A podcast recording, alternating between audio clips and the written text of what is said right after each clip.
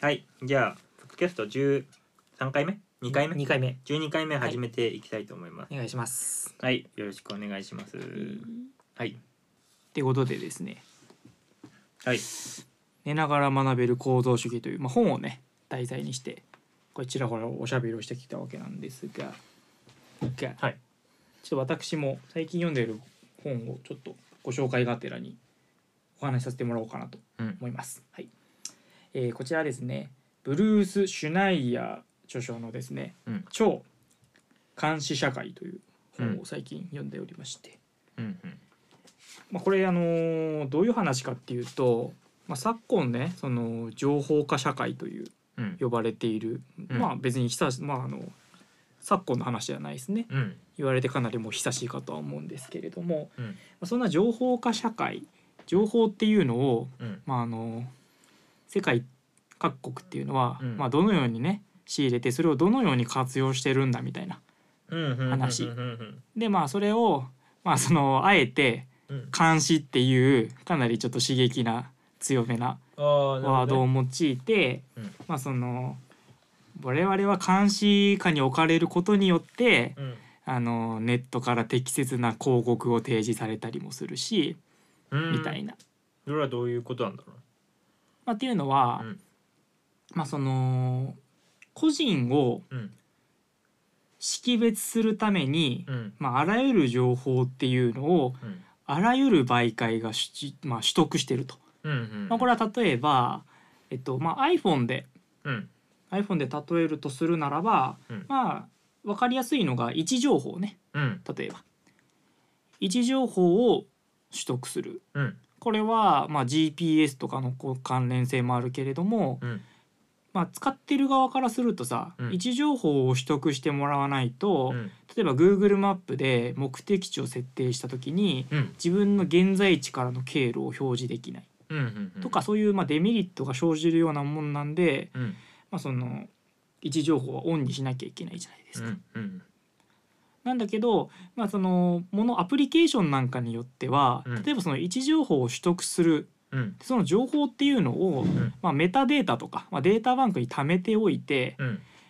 例えばそのある一定のユーザーがうんいろんなところをこう往復するうんっていうような傾向が見られたら、うんその往復しているところうんに合わせた例えばまあ近くにそのスーパーとかがあったとするじゃん。うんとかがあったとするとそこのスーパーの広告をなんかまあ出してみたりとか、うんみたいなその普段の行動パターンから、まあ、それは別に実世界だけではなくてうんインターネットで何か検索をした時とか、うんうんそういうあのネットの中の,、まあ、あの自分が何にアクセスしたかとかうんそういうのも日々情報っていうのはまああの回収されて、うんうんそこの中からそのその人から出される傾向をもとにうんまあ、そのいろんなページだったりおすすめの広告であったりとか、まああのまあ、そういう自分のそのパーソナルな部分にうん紐づいたものうんっていうのをこうどんどんネットっていうのは自分たちにまあ提供してくると。うんうんなるほどねはいまあはいはいだからまあそれと自分のまあその実生活うんが脅かされない程度にどうやって向き合っていくのがまあ適切かなみたいなうんうんうん話をまあこの本であなるほどね書いてるはいはいはいはいはい話なるほどねなんですけども、うんまあ、前置きはちょっと長くなりましたがでそはのい中でちょっと俺が面白かったなってうん思った「あえー」みたいな うん「あえー」 って「ふー」みたいなね、うんうんあのーあれがありまして、うんあれあの話がありましてねちょっとこれちょっと読ませていただきます。うんこれあのこの著者のブルーシュナイヤーさんの実体験うんもうちょっと若干含んでるうん話なんですけど読みます。えー先日うん我が家の冷蔵庫の修理を頼んだ時うん修理業者は冷蔵庫を制御するコンピューターを交換したうん私はその時自分が思い違いをしていたことに気づいた、うんえー私たちのキッチンにあるのはうんコンピューター付きの冷蔵庫というより食品を冷やすコンピューターと言った方がいいうんこのように、えー私たちの身の回りのものはことごとくコンピューターになっているうんうん電話は通話ができるコンピューターだうん自動車はハンドルとエンジンのついたコンピューターでうんオーブンはラザニアを焼けるコンピューターうんカメラは写真を撮るコンピューターだうんそしてペットや家畜にまでコンピューターチップが取り付けられるようになった、ああそうだねうんはい、私の飼い猫は日がな一日日だまりで昼寝をするコンピューターといったところだうんうんうんうんなんつう一節がありまして、要するにその俺たちがなんつうの意識しないところの細部にまでコンピューターがもう入っちゃってるそそうのコンピューターっていうのはそのどういう意味合いのその監視されてるっていう意味合いのコンピューターっていう話これはまあでもその監視っていうよりは、うんまあそのデータを集約できるようになってるみたいあーなるなほど意味合いかなあなるほどねのコンピューターっていう役割はいはいはいそのコン機械自体がその利用するものに対してのその傾向とかを分析できてああできるき力があるみたいな感じな。るほどね例えば冷蔵庫で言うとその今でも今のハイテクな冷蔵庫ってさ、中のその物の量とか、うん野菜室の中の温度とかをうん物がある量で感知して適切な温度に調整するとか、まあ、最近だと、まあ、最近ではないかうんあの話題になった一部話題にもなりましたけどうん車なんかはそのブレーキを踏んだりとかエンジンの機能とかそういうのをまあ車の中で記録してとかうんうんうんいうのなるほどがねまあできるみたいな。うんうんうんそういうなんかそのだから何かその世の中の便利にのまあうんうんのなんかその即してコンピューターっていうのはまあ、うんいろんな形で使われておりますせとうんうんうんいう、まあそのまあ走りでそういうことにちょっと触れた内容なんだけどえそのそれって結構いい今んとこいいことだよねあそいういこれはとにそ見えるそう非常にあのだからテクノロジーのしこの本って超監視社会っていうのは別にその監視されてることを批判する文献ではなくあってーそうだからそのそういうふうにあそのテクノロジーがうんどういうふうに世の中で生かされているかっていうのを理解しないまま使っていくっていうのは、ちょっと危ない危なっかしいことも中にはあるんだよっていう。なるほどねそうそうそうでだから、はいはいその情報っていうのもやっぱり自分の意図するところはいうん自分である程度その獲得されたい獲得されたいってのも違うけど、うんその自分のな意思でその世の中にうん無作為に提供する情報っていうのはうん選定していくべき、うん意識的にこういう情報っていうのは世の中に出回ってしまっているんだよっていうのを知っておく必要はありますよっていうような、うんまあ、ちょっとこうどうやって共存していくかみたいなね、うんうんうんそういう内容になってるなるほどねなんですけどなるほどはいはいはいねなんかなそのね、うんいろんな情報っていうのがうん世の中べちゃべちゃ出てる溢れ返っててなんかそのになんか人類が誕生してからうん2003年までにうん生まれたデータっうんていうのがあってうんそれを2009年にうん1日分のデータがその総量を上回っちゃったみたいなやばいねそうすごくないすごいねそれまで、その2003年までにそのテクノロジーが出したデータ量っていうのをその6年後ぐらいには1日でそのその分だよ2003年分をデータ量が生まれるような時代になっちゃったっていうなるほどねえー、やばいねえそれ、うんそのあーマジやばいねそれすごくない、えー、そのまあそうだよねでなんかその時代の頃っうて、んまあそのでもそれってなんかいまいちなんか想像でピンとこないじゃん。うんうんそれってなんかその1日で本の文献のページのうん大体5,000億ページ分ぐらい見れるみたいなデータがっえー、ていうふうに言われて、まあ、それってなんかメタデータとかもあるからあーまあ、あの一概にはその全部がこう必要なうんうん重要視されてるデータとは限らないんだけど、うんっていう感じ。えー、なるほどねすごいねなんかそうそれ読んだ時になんかいやなんか自分らが触れてるものうんの些細なものですら何かそういうふうにうんうんなんかその情報を生み出してるっていうのはうんうんなんかかなりとんでもねえことが起きてるなって確いかうなんか驚き発見っていうのがあって、うんうんうんまあ、だからこそそのさっきのさっきのっていうか前回のお話ししたようなうんうんうんその自分が位置情報でも、まあ、何でもいいけどそのインターネットを使ってるアクセスしている中で自分っていうものがうんうんネットの中で形成されてるわけもう一人の自分が。ああペルソナ的なまあ話だよね。かなりテクノロジーに寄りかかったものが、うんまあ、第二の自分みたいのが、まあ、勝手に形成されてて、うんうんそれに対してのレコメンドっていうのが押し寄せてくると。なるほどねな。んかそれをなんかそういう側面もなんか最近ちょっとなんか知識としてまあうん納得感を得られるものを見たようなもんだったんで、なんうかまあんそういう意思決定っていう部分っていうのはかなりひなんか自分が思っているよりもかなりシビアにやってった方がうん自分のためにもなるし、そうだね。いいんじゃないかなっていうようなはいはい話をこの本でうん得ましたっつう話でございます。パーソナライズされるみたいなところに俺たちはでも慣れ親しみすぎてるもんね。アマゾン開けばあこれちょっとなんか欲しいかもみたいうなんそうそう衝そうそう動に駆られるしネットフリックスとかもねうん YouTube とかも、まあまさにそういうところだけどね。でそのやっぱそのさっき、まあ、このポッドキャストでも何回も話題に上がってるけどさ、自分の意思ってどこにあんだみたいなところ、の話だよね。なんかやっぱそのレコメンドとかに頼りすぎるのってさ、うんなんかまあ普通にこう生活を豊かにしたりとかさ、うもんっとこうなんていうまあメリットうんに聞こえるようであってさ実は俺たちにその購買をもう常にこう煽られ、煽られまくってて。うんで例えばそのアマゾンだとさ欲しいもの出たら、まあ、基本的に買っちゃう人が結構多いと思うんだけどさ、そういうことによってどんどんこう安いものが消費されていく、うんでこうやっぱりそのマスでっかいところだけが勝ち残っていってその偶然の出会いみたいなところがこう売りというかうんなんかうんそういうところに価値を置いてるこうちっちゃい小売店とかうんがやっぱりその減っていってるみたいな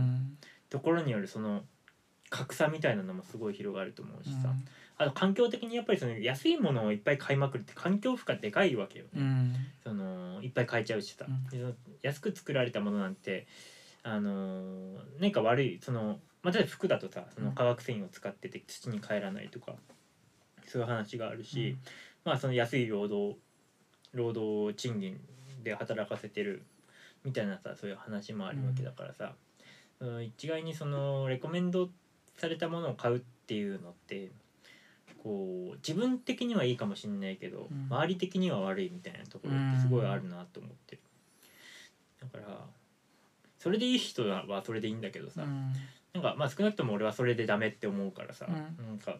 そのある程度その自分その自分の知識みたいなところは自分でこう本を見るなり映画見るなりでさ、うん蓄えていきたいなと思ってるけどね。うんうん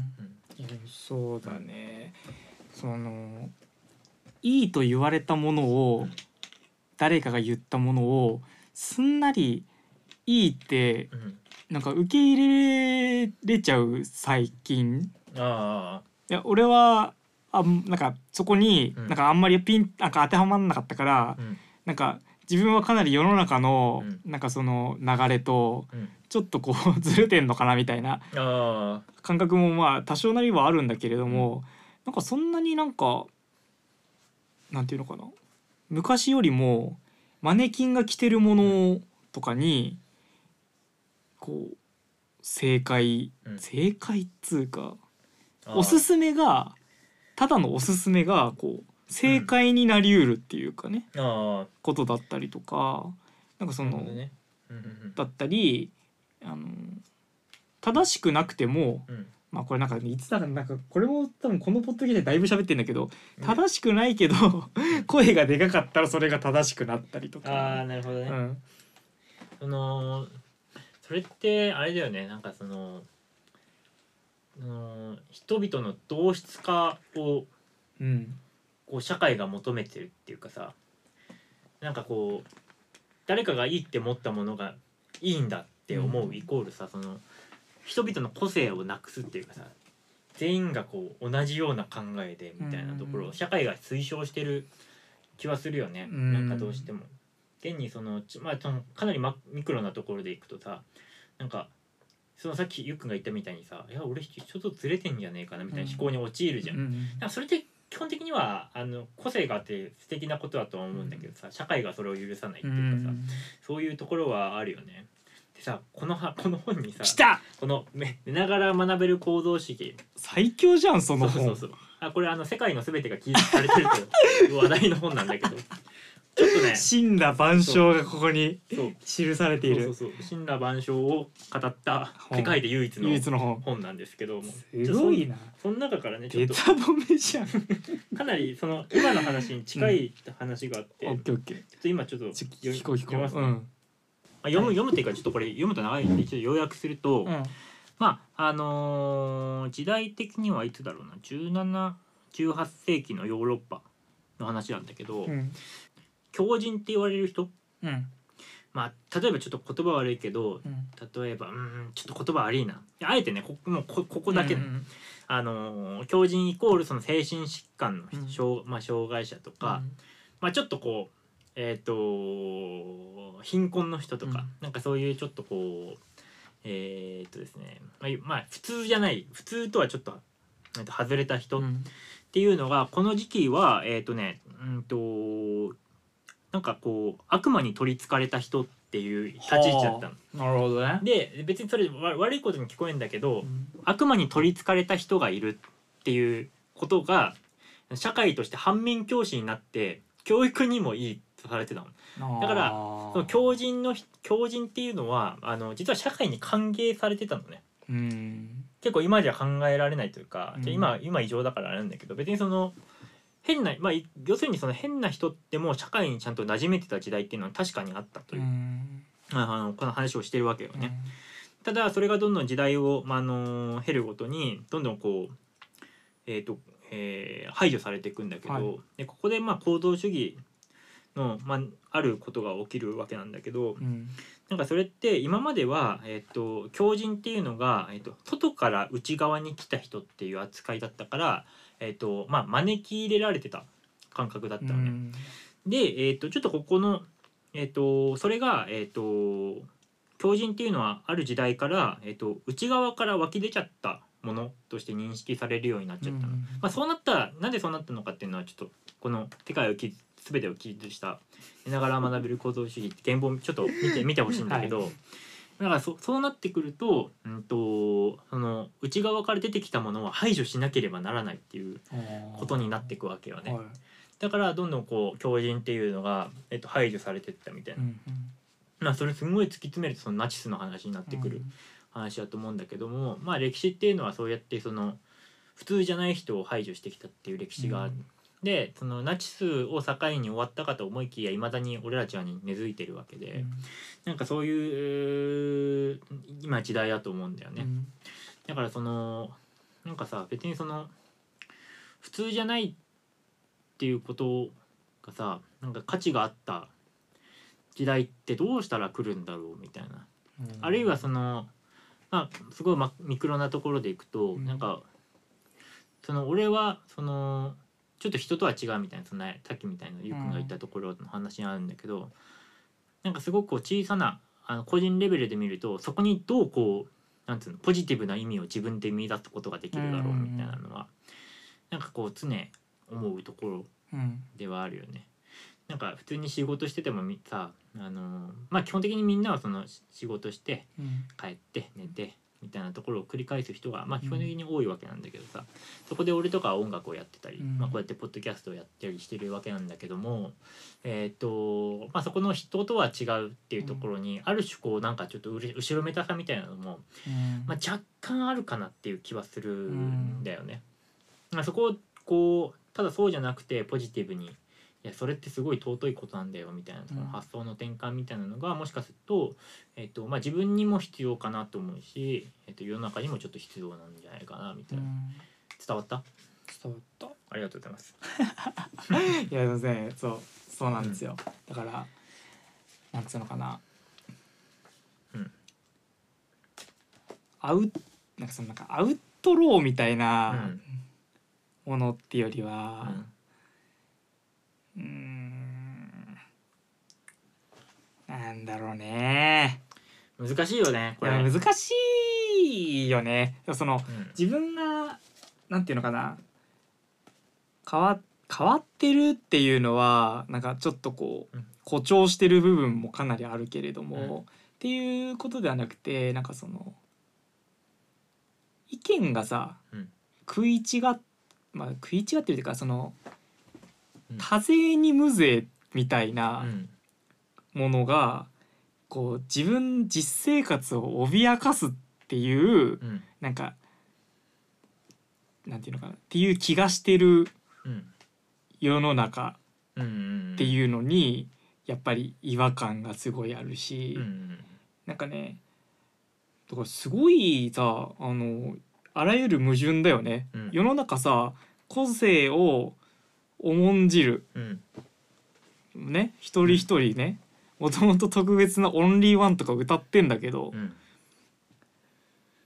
それと並行してうんこう規則性だったりとか、うん一体感っていうのをうんかなり必要以上に求められるうんこともあるしうんだからなんか今の人たちってもみくちゃにされてるよねそういう意味でね。自由意志とその社会うがん求める方向性の板挟みになって、いやそうだねなんかかなり不安定な うん不安定なね状況にあると思うんだよね。それこそ、うんそのノートのね、うんやつでちょっと軽く読んだんだけどうん「あの趣味は映画です」っていうやつ趣味ないのと一緒でしょみたいなうんうんみたいな,、うんなんかそのワンシーンがあるんだってなんかの作品に、うんっていうふうに言うそういうセリフがあるんだってさ、ういんやなんかそれ見た時にさなんか「えー、マジか」みたいな。うんでなんかそれでなんか無趣味はうんつまんねえやつだみたいなまあなんかうんうーんこれもまたちょっとかなりなんかその前後はあるんだけれどうんとかなんかそのなんかねざっくり言っちゃうとうんなんかみんなねなんか変にね他人に興味ありすぎるっていうかあーいなるほどねう裏返しでもあるっていうかあー確かに人がどう思ってるかとかうんその周りがどういうことしてるかっていうのに気を取られすぎてうんなんか自分のことはじゃあどうなのって言われた時にあー開いた口が塞がんなくなっちゃうやつがめ確ちかゃにめちゃ多いと思う確かに今うんそれはあると思うね黙ってろって感じのそう時めちゃくちゃあそるうだからさうるせえよっていう時いさやあるじゃん、あるあるある確かにねあそういう外野の声というかねうん、だからなんかそういうのをその外野の声をうん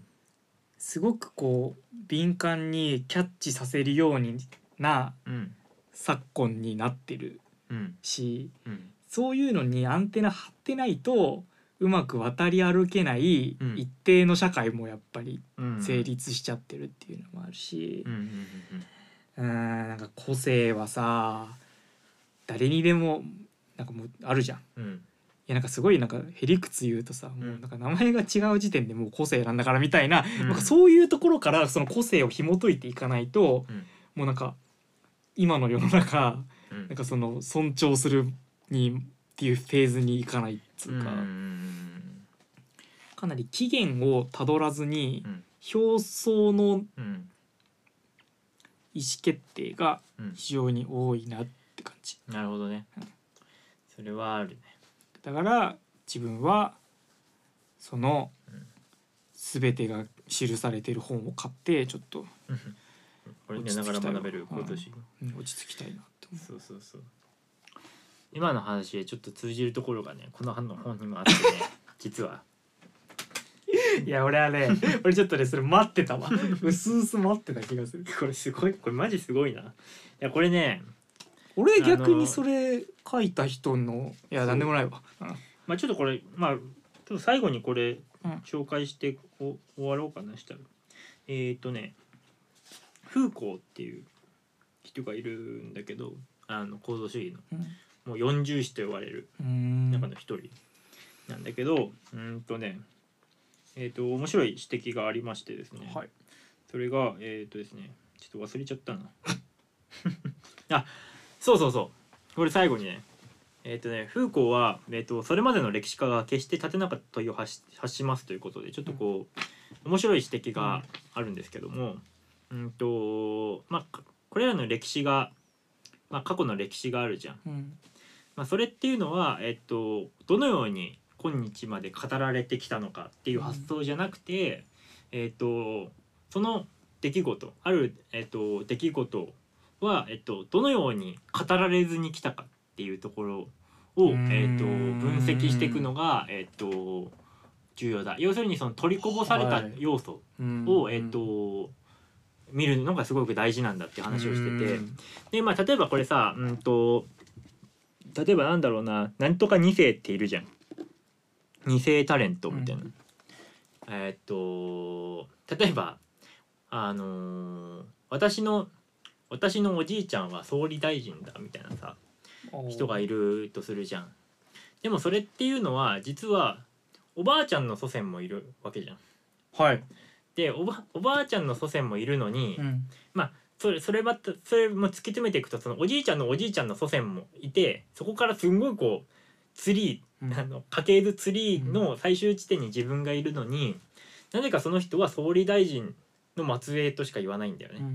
でそれってその総理大臣以外のところを語らないことになるわけうよ。んイメージとしてはそういう話、うんだから、えっと、そこで語られなかったことも、えっと、実は重要な、あの意味を含んでて、えっと、それもちゃんと分析していかなきゃならないよねみたいうな、んあの話になるわけです。いや今のすごい面白かったなうんいやなんか見えないところにこそ、うん、もしかしたらそいろんな断りが眠ってる可能性がうそうめちゃめちゃあるよっつうことだなそうなんですよ。今はその暗がりがそう意図的にねそうだよ隠蔽されてるんだよ全てのことに。明るみに出るものがコントロールされてるっていうのは、うんなんかあの直接的にはうん伝わってこないけど、なんとなくそんな気がしてるっていうのはあるし、いや今俺今ね、うん、さっき前までうちくんが言ってたねあの稲妻走ったね、今俺。いやこの本はね今うん俺、ちょうど半分ぐらいしか読んでないんだけど、まあ、あと100ページぐらいあるんだけどこれもうあれこの世の全てが記述されてる本なのでちょっとこれ概要欄 にあの、うん、リンクを貼っておくので皆さんちょっと買ってもらうといいかもしれないですね、リンクはリンクはいいけど断言はすんなよ。じゃあまあこんなところでははい、はい、今日はちょっと疲れたのでこれで終わりにしたいと思いまそうすですね。じゃあはい次回まなたんありますかえゆうくん最後に最後に、うん最後にあーそうですね。えっと大内くんはあこれすみませんちょっと告知になっちゃいますけど大内くんは毎週えっと日曜日か、うんノートを更新してあそれやめたんですねというのをやめたので気長に待ってください。はい不定期になりました、はい私も週一ぐらいで頑張ってます。はいぜひ、はい、あの、うんお願いします。うん、現実はききなりバーモス。ありがとうございまあしりたがとうございました。